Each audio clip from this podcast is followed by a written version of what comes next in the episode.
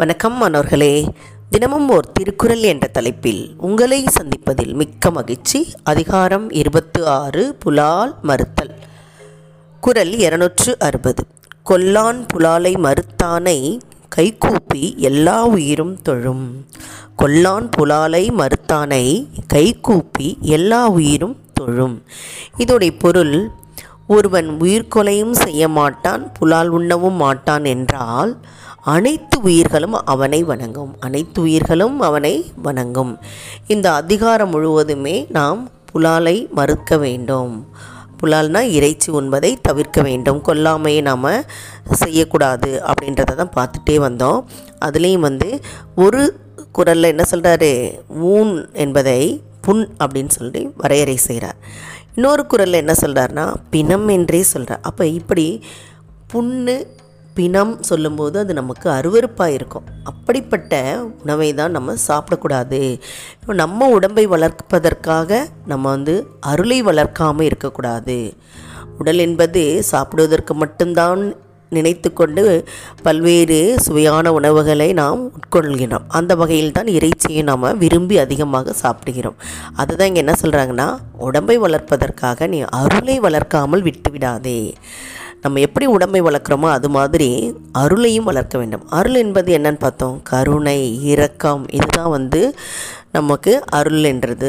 அந்த அருளை தான் நம்ம வளர்க்க வேண்டுமென்றால் உயிர்கொலை செய்யக்கூடாது. புலால் உண்ணக்கூடாது. அதுதான் இந்த குரலில் நம்ம பார்த்துட்டே வரோம் அப்போது மகாவீரர் புத்தர் வள்ளலார் காந்தியடிகள் அப்போது அதே வரிசையில் திருவள்ளுவர்.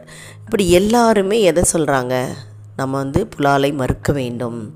சைவத்தை சாப்பிட வேண்டும் அப்படின்னு சொல்கிறாங்க அப்போ இனிய உளவாக இன்னாத குரல் கனியிருப்ப காய் கவர்ந்தற்று அப்படின்னு சொல்லும்போது அதில் நிறைய தோட்டத்தில் வந்து நிறையா பழங்கள் இருக்கும்போது நீங்கள் ஏன் காயை சாப்பிட்றீங்கன்னு கேட்குறாங்களா அதுபோல் நல்ல சைவ உணவுகள்லாம் இருக்கும்போது நீங்கள் எதுக்கு வந்து அசைவத்தை சாப்பிட்றீங்க? அதுவும் ஒரு உயிரை கொன்று. அந்த வலியை உணர்ந்தவர்கள் அந்த உயிரை கொள்வார்களா அப்போ இரக்கமற்றவர்கள் தானே அந்த செயலை செய்வாங்க. அதனால தான் படைவாள் அந்த கரு படை கருவிகளையெல்லாம் வைத்திருப்பவர்கள்ட்ட எப்படி வந்து அருள் இரக்கமை நாம் வந்து எதிர்பார்க்க முடியாதோ அதுபோல தான் சைவத்தில் ஈடுபடாமல் அசைவத்தில் இருக்கிறவங்கள சொல்கிறாங்க அவர்கள் வந்து இரக்கமற்றவர்கள் அப்படின்னு சொல்கிறாங்க வந்து இவர் முகமது நபி கூட என்ன சொல்கிறாருன்னா பால் தரக்கூடிய ப வந்து பசுக்களை நம்ம என்ன செய்யக்கூடாது? கொல்லக்கூடாது அப்படின்னு சொல்லியிருக்கிறார். அப்போ எல்லாருமே வந்து அசைவத்தை தவிர்க்க வேண்டும் என்று தான் சொல்லியிருக்கின்றார்கள். அந்த வகையில் நாமும் என்ன செய்ய வேண்டும்? அசைவத்தை நாம் வந்து தவிர்த்து விட்டு சைவத்தை நாம் ஈடுபட வேண்டும். சைவத்தை வந்து நம்ம என்ன செய்யணும்? சாப்பிட்டு ஆரோக்கியமாக வாழ வேண்டும் என்பதை தான் இந்த அதிகாரம் முழுவதுமே நமக்கு கொடுக்கப்பட்டிருக்கிறது. இந்த அதிகாரத்திலேருந்து நம்ம என்ன தெரிஞ்சுக்கொண்டோம்?